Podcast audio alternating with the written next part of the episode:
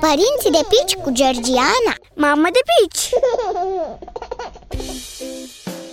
Salut! Astăzi vorbim despre interdicții. Cât de des ar fi bine să-l folosim pe nu atunci când interacționăm cu copilul? Depinde ce face copilul, ai putea să-mi spui.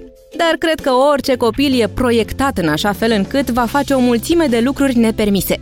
Iar asta ar însemna să spunem într-una nu, nu e voie, nu acolo, nu fă aia, nu trage de cealaltă și tot așa.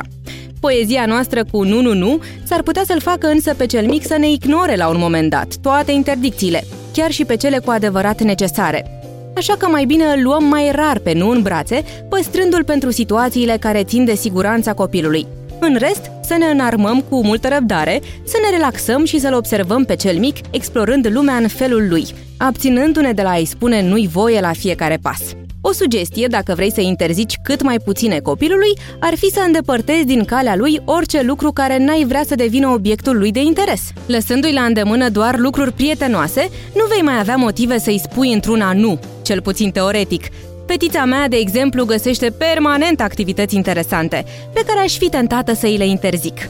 Fac totuși eforturi să le tolerez, astfel că o las să scoată toate hainele din sertare, să rupă toate șervețelele din bucătărie sau să-și scoată șosetele din picioare, chiar dacă aș prefera să nu facă asta.